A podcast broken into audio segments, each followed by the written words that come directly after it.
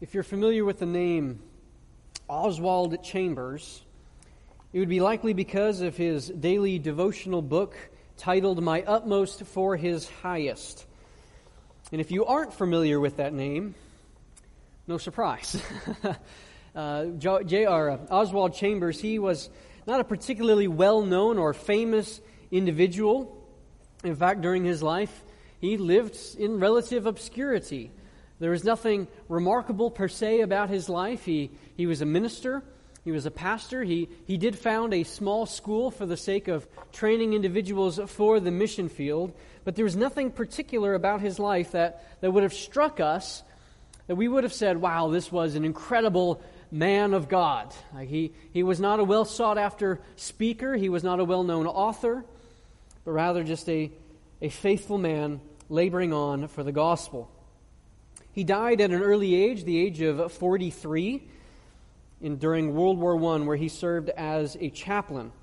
It was during the war that he had a, a bout with appendicitis. He initially refused to go to the hospital because he did not want to take up a hospital bed that might be needed for a wounded soldier. But eventually, the, the pain became so significant, he became so ill from the appendicitis that he had to go in, had to have an emergency appendectomy, and he eventually died a month later from complications from the surgery. Chambers' life was a short one, and we likely would know absolutely nothing about him whatsoever if it were not for his wife. After his death, his wife, who diligently took notes from all of his sermons and lectures, ended up publishing a total of 30 books that were collected and compiled from his sermons and lectures. And the, well, the most well known of these is the one I mentioned earlier My Utmost for His Highest, a daily devotional book arranged from different sermons and lectures into a daily devotional format.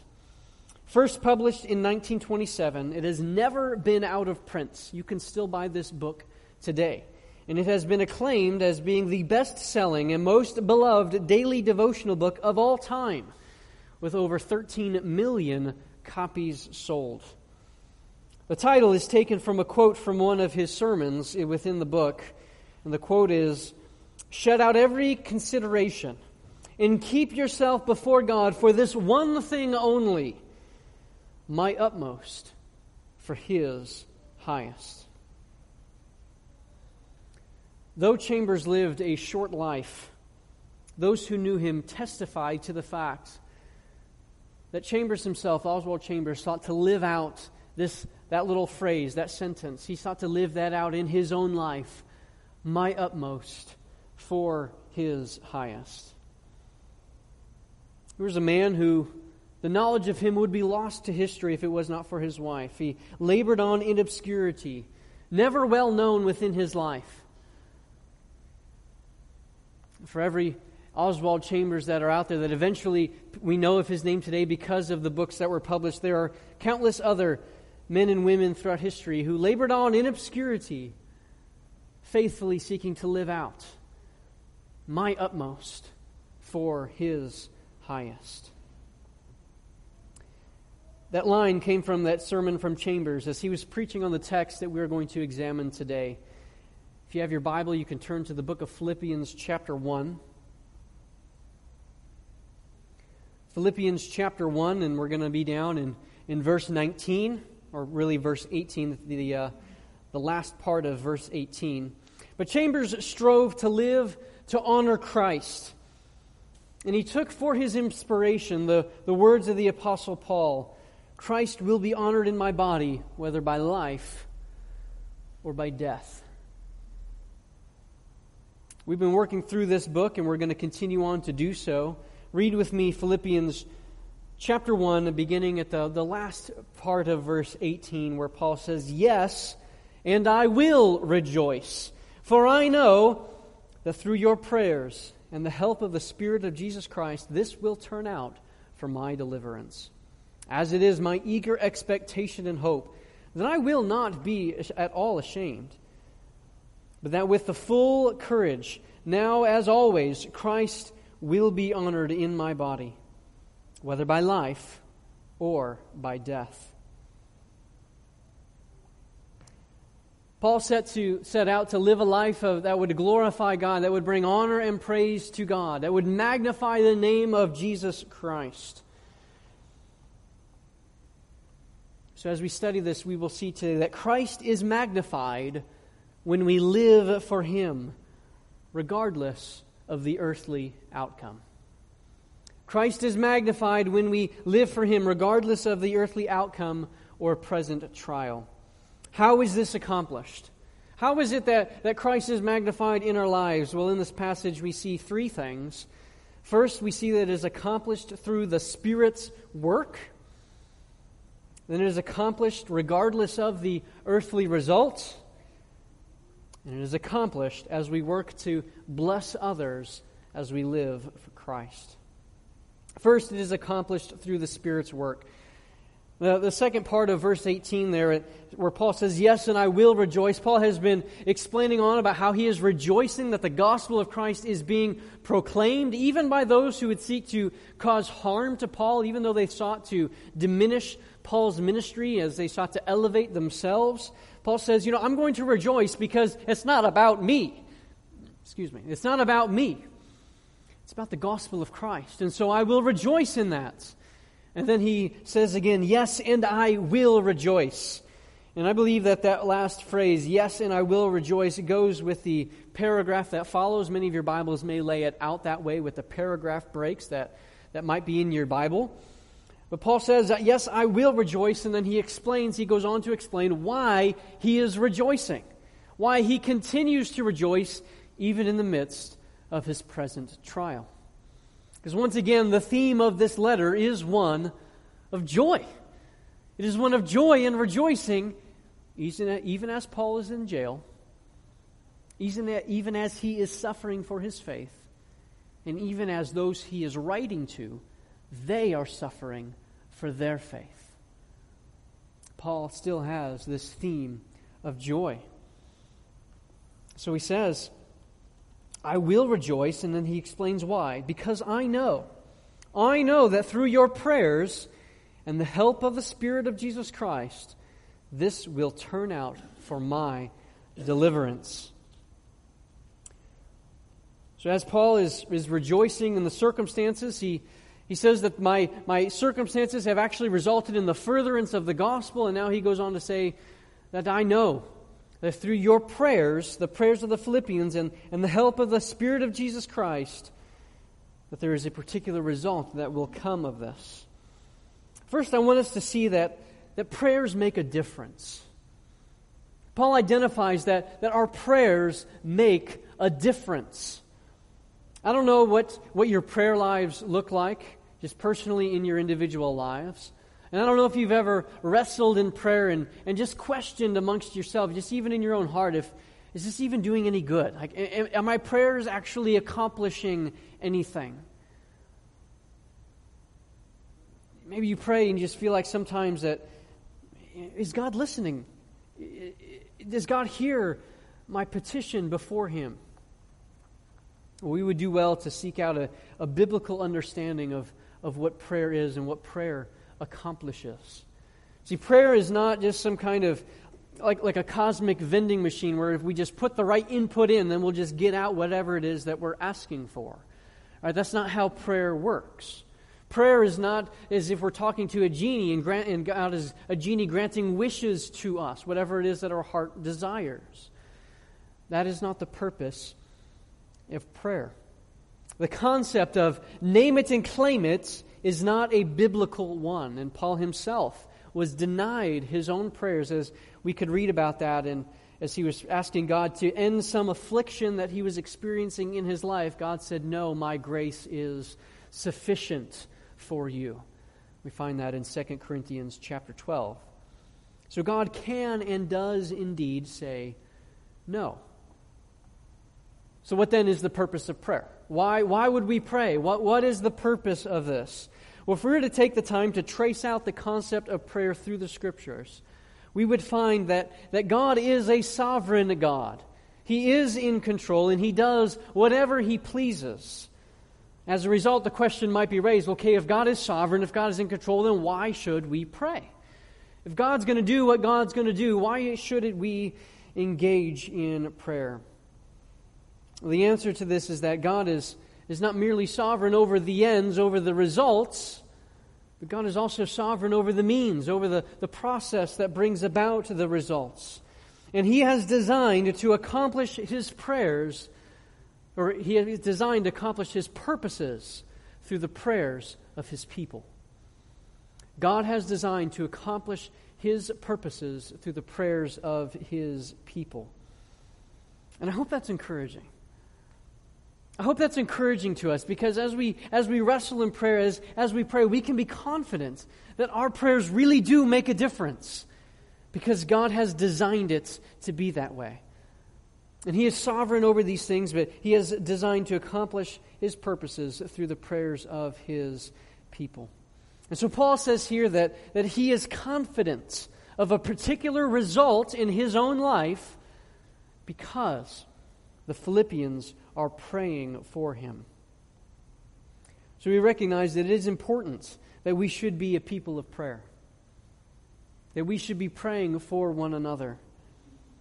Paul rejoiced over the prayers of the church, and even as I stand before you today, I, I would ask that you would be praying for me. Pray for me in my life. Pray that I would be a, a godly man, a faithful father, a faithful husband to my family. Pray that I myself would be a man of prayer. Pray that I would be faithful as I seek to study God's Word, that I would rightly divide the Word of truth. I ask that you would pray that for me in my own life. But Paul rejoiced. Paul rejoiced that the church was praying for him, and God was using those prayers for a particular purpose. The Spirit of God was working through those prayers. So we see that not only does Paul says, I am confident because of, of your prayers, but he also says, because of the work of the Holy Spirit or the help of the Holy Spirit. Look again at verse 19. He says, For I know that through your prayers and through the help of the Spirit of Jesus Christ, this will turn out for my deliverance. Paul says that there's the help of the Spirit of Jesus Christ. Now, your translation might say the provision or the supply of the Spirit. There's different ways that that can be translated, and, and actually rather prefer that translation of the provision or the supply of the Spirit.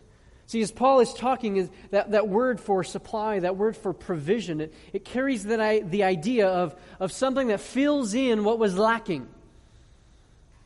So when Paul says that through the provision of the Spirit, the, the Holy Spirit is supplying, he is providing what is lacking in the life of Paul.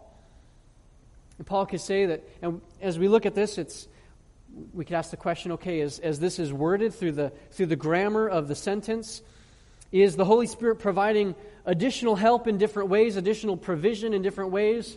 Or we could say that the Spirit Himself is the provision. I believe that that is actually what Paul is seeking to communicate here. That the provision is the Spirit of Christ. I think of the book of Luke, verse 11 through, uh, chapter 11, verse 13, when Jesus says, If you then who are evil know how to give good gifts to your children, how much more will the Heavenly Father give the Holy Spirit to those who ask Him?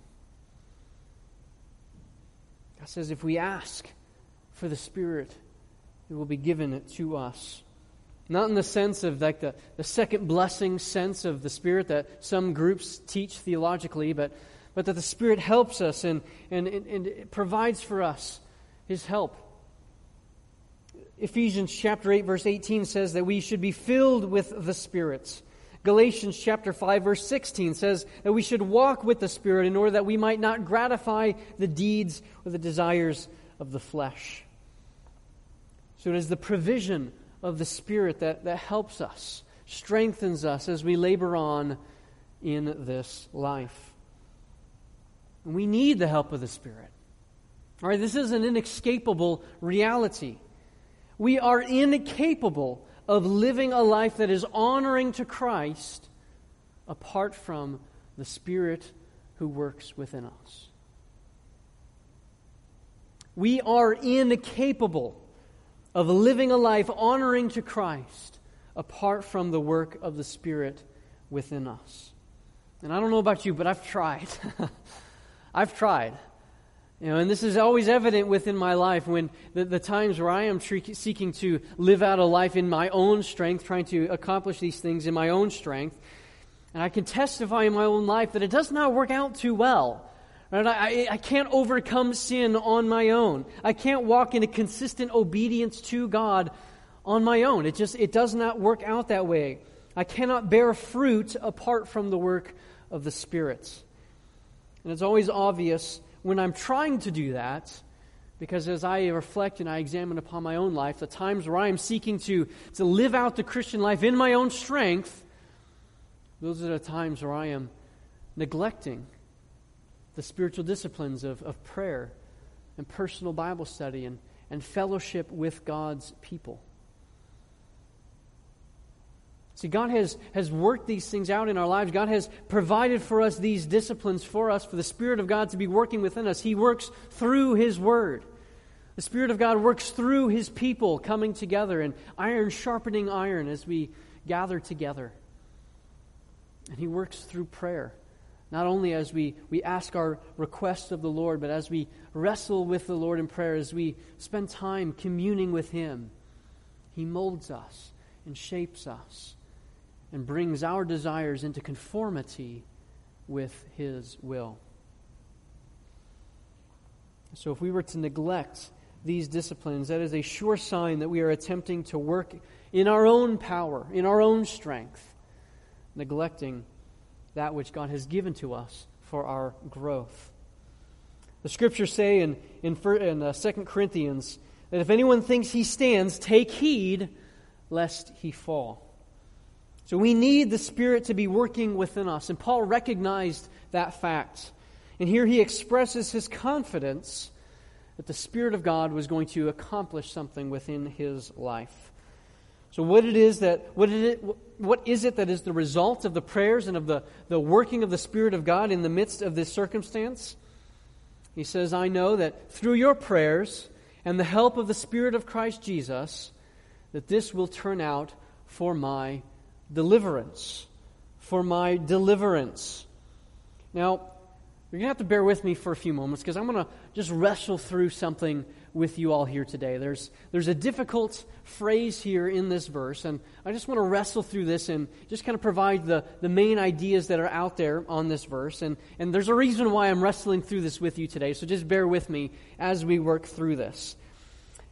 The word here, deliverance, I am reading from the ESV this morning. It's also in the NASB, the word deliverance. But that word is also translated as salvation in the CSB or the, or the King James.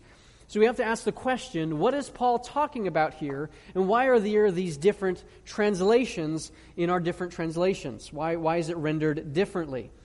The issue is that the word that Paul uses here is the word that we would typically translate as salvation, and we would understand that in the sense that we're used to thinking about that word salvation from our sins, salvation unto eternal life.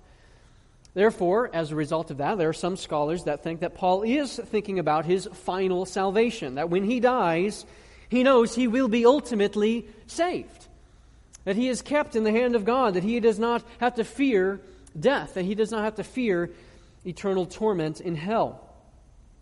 But there is a problem with this understanding. And the, the problem with that is that in the context, Paul is placing a high emphasis on his current circumstances that are leading him to that point of salvation or that point of deliverance, depending on how it is translated. But we know that Paul, having placed his faith and his trust in Christ, is guaranteed his salvation regardless of his current circumstances. So I, I, I, wrestle with that, and I, I do not think that, that Paul is referring to his eternal salvation in this passage. A second option is that Paul means to communicate the idea of deliverance, and that's why some translations use that word, deliverance. And so there are some that, be, that believe that through the prayers of the people and through the work of the Spirit, Paul expects to be set free from prison. And so it's the idea of deliverance. though we often attach a theological significance to the word salvation, the Greek word itself, irrespective of context, does not inherently carry that theological concept on its own.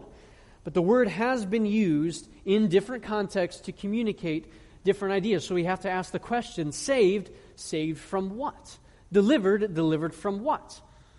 In most places in the New Testament, the context is that of eternal salvation, saved from our sins, saved unto eternal life. But there are places where the deliverance does refer to some, some temporal peril, some present crisis, some, some affliction in the moment, and it speaks of a deliverance in time from that peril. And so there are some that believe that that is what Paul refers to here, that, they, that Paul means to communicate that he will be released from a prison, and thus this statement that he will be delivered. This understanding is further supported by Paul being seemingly confident of his own release down in verse 26 when he says that he expects to come to the Philippians. But I think there's a problem with this understanding as well, and it is this. We must ask the question okay, Paul is in prison. I believe he is writing from Rome. Well, on what basis did he believe that he would be released? Paul received no direct revelation from God stating, Don't worry, Paul, you will be released. He, there is no record of that, that he received that communication. Furthermore, why is Paul, if Paul is so confident in his own release, why does he speak so much about the possibility of death that would result from his current trial that he is facing, is that he's going to stand on trial, he's going to stand in court. Why does he speak so much about his death? If he is speaking about being freed from prison, how could Paul have been so mistaken and have such mis- seemingly misplaced confidence? He kind of presents the results here that this, this will result in my deliverance. And it is, he goes on to say that this is my eager expectation and hope. And as we'll talk about in, the moment, in a moment, that that word hope doesn't communicate something iffy, it communicates a surety, a confidence. Why does Paul express such confidence? He, he presents this as a done deal. He says, I know that this will lead to my deliverance, when in fact, that will not lead to his deliverance. But historically, we find that Paul actually ends up being executed by the Roman government. So there are difficulties with that understanding. But there is a third possible interpretation, and it is this that Paul himself defines what he means by deliverance right here in the passage itself. And it is not a salvation in Christ referring to eternal salvation. And it is not release from prison, but rather that he will be delivered from shame and will honor Christ in his life or in his death. Notice the first words of verse 20, where it says, As it is my eager expectation, or your translation might say, according to. Those words connect those two phrases together. Paul is communicating the idea that, that this, this expectation, this hope that he has, it is connected with this idea of deliverance. And his confidence, his expectation, his hope is that he will not be brought to shame, but that his life will bring honor to pray and praise to Christ. So thus the idea of deliverance is that he will be delivered from shame and that Christ will be honored. And and this is the this third position is that's what I take. That's what I think Paul is referring to, that, he defines what this deliverance is himself right here in this passage. Now, why did I work that through with you? why did I go through, though, the, the different options, the different interpretations that are available? Why, why did I do that? Well, I did so because I want you to see the importance of looking at the context when we're working through any passage of Scripture. You know, it's easy to make the mistake of looking at an individual word, ripping it out of its context, maybe even looking that word up in a, in a lexicon or a Greek dictionary and saying, okay, this is what that word means. And then we insert the, a meaning back into the text when the context would indicate that that word actually is communicating something else in its context. And so I want us to understand that words have meaning in context. And that is a critical thing for us to understand. It's a fundamental and basic principle of Bible study, of, of even just understanding everyday language. If I were to speak of a trunk, what am I talking about? There's what linguists call a semantic range of meaning with that word. I could be talking about a tree, a tree trunk. Could be talking about an elephant. Could be talking about swimming trunks. Could be talking about a suitcase. You know, there's a whole host of things. I could be talking about a car trunk. You know, so there's a whole possi- range of possibilities. It's not until I use that word in a context that we begin to understand what is communicated there. And so, as, as we do Bible study, as we work through passages of Scripture, we need to key in on that. So, when Paul says, that this is going to result in my deliverance, we don't want to import meaning to a word that the context is actually defining for us what the word is communicating. And so that is the case here. Let's return to Paul's uh, flow of thought here. He says that, that I think your, your, I believe your prayers, I'm confident that, that your prayers and the work of the Spirit will result in my deliverance that will result in what he defines here in verse 20. It is my eager expectation and hope that I will not at all be ashamed, but with full courage, now as always, Christ will be honored in my body, whether by life or by death. So the Spirit is at work. The Spirit of God is working in the midst of the prayers of the people of the Philippians to bring about this result, bolstering Paul's confidence and working in his heart, giving him that confidence that, that he is not going to be ashamed. Even if he is executed, he will not be brought to shame, but rather Christ will be honored and will be glorified.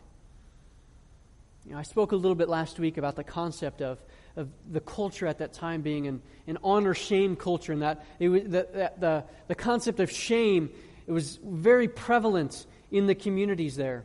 And that it was very important that, that, that, that people be honoring you and in your face and just uh, that you would not be ashamed of anything, that there be nothing that brought, would bring shame upon your head. And Paul says, I'm not worried about that. I've been delivered from that. I'm not worried. I will not be ashamed, but Christ will be honored typically being executed as a criminal would be bringing shame upon yourself and shame upon your family. But Paul says, no. Christ will be honored. Christ will be honored, whether by life or by death.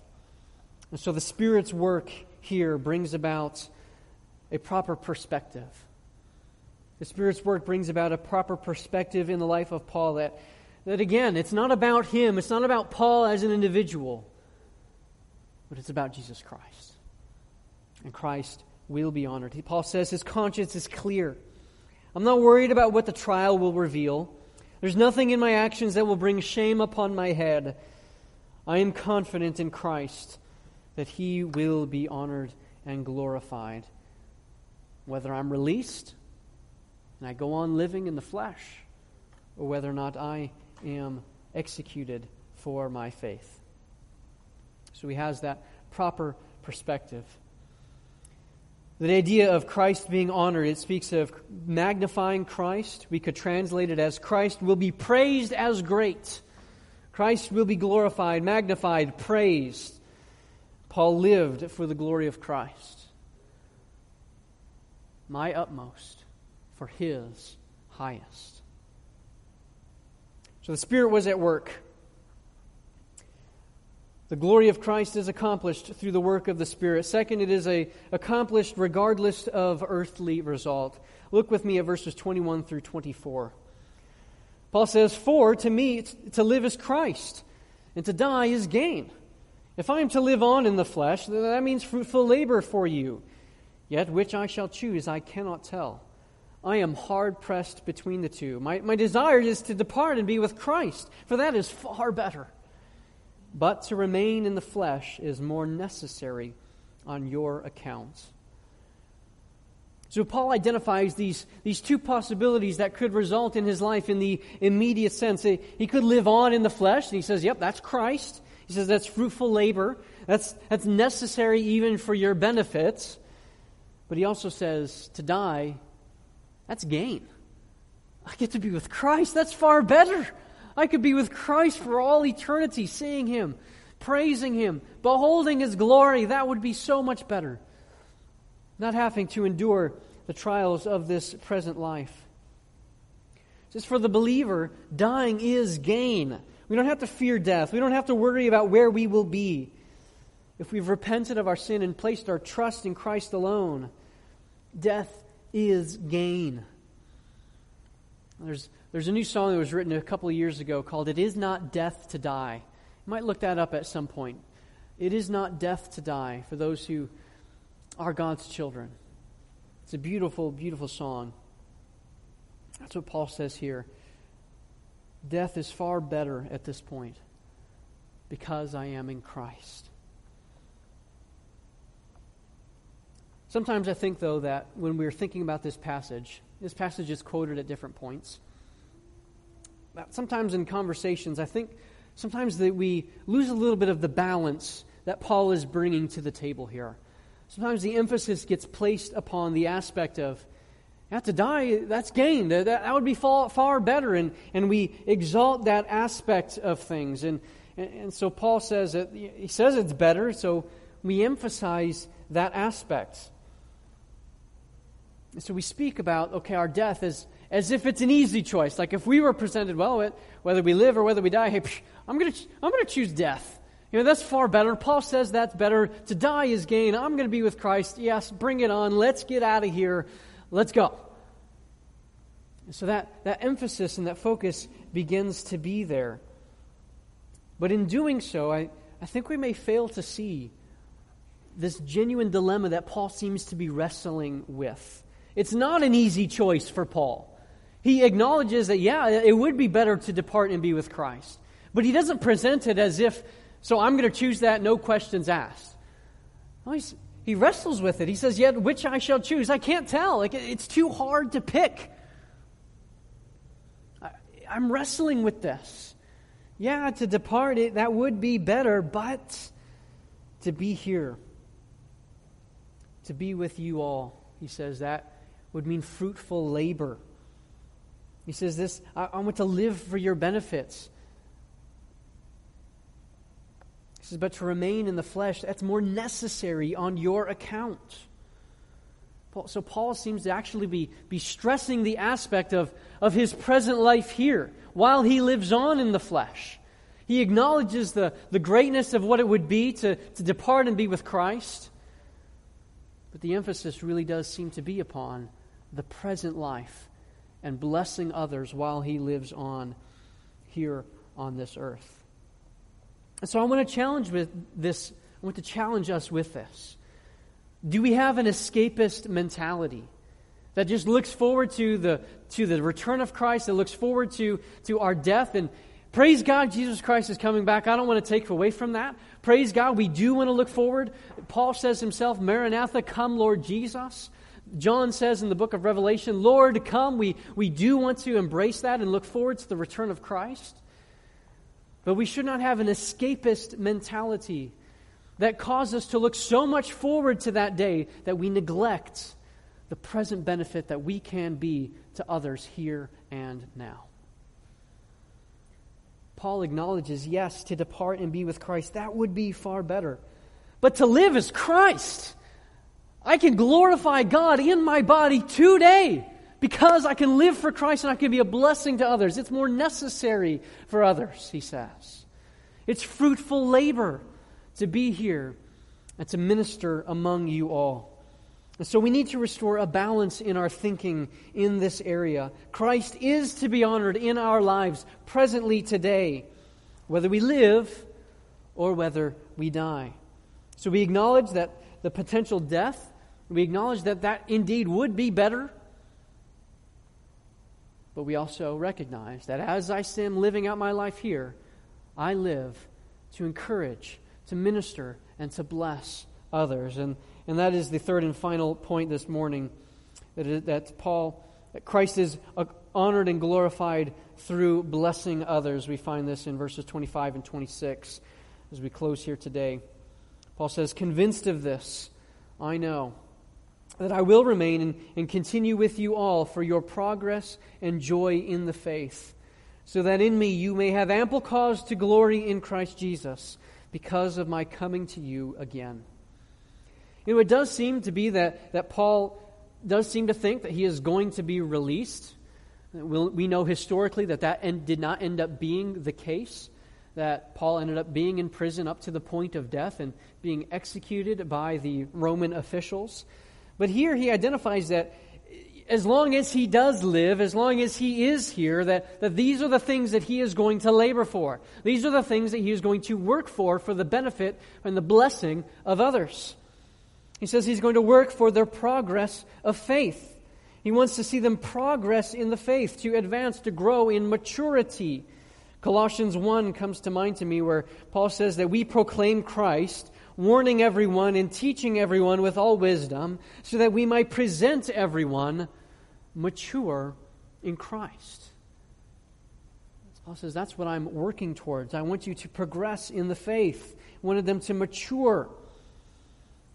And not only that, but he wants them to increase in joy in the faith. The two ideas are connected. When we progress in the faith, we also progress in our joy. And again, there's that concept of joy. Like we're, Paul is sitting in prison. The, the church he's writing to is being persecuted for their faith.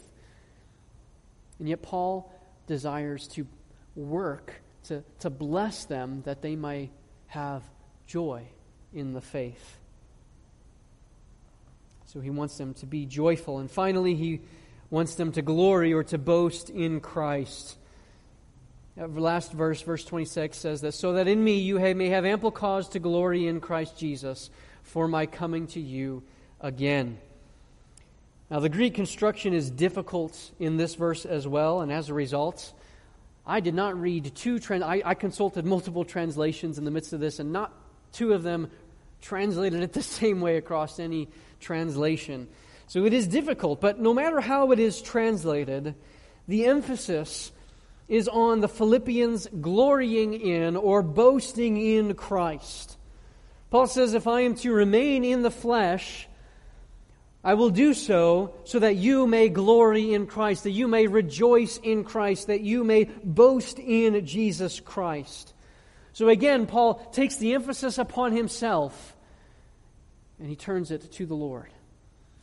He says, You're not going to boast and glory in me, but rather you will boast and glory in Christ, over what Christ does, rejoice over God's actions. And so our presence with others, Paul says, if I'm to live here on, in the flesh, live here in the body, I want to do so for your progress of faith, for your joy in the faith, and so that Christ may be glorified through my presence here with you. so, as, as we consider that ourselves, do our presence in the lives of others lead them to glory in Christ? That's what Paul labored for. And that's how we ought to be approaching. What does a life lived to honor Christ look like? Paul expresses it here. It is a life that is lived for the glory of Christ, my utmost for his highest, accomplished through the Spirit's work is accomplished regardless of earthly results. To live as Christ and to die as gain. And it is accomplished as we live to bless others, working for their progress and joy in the faith, for the glory of Christ.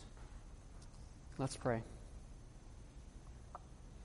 Father, we do thank you so much for your Son, Jesus Christ. We thank you, Lord, that we have this example in the Apostle Paul, recognizing that, that he could not live even for for the glory of Christ on his own, but he needed the Holy Spirit's work within his life.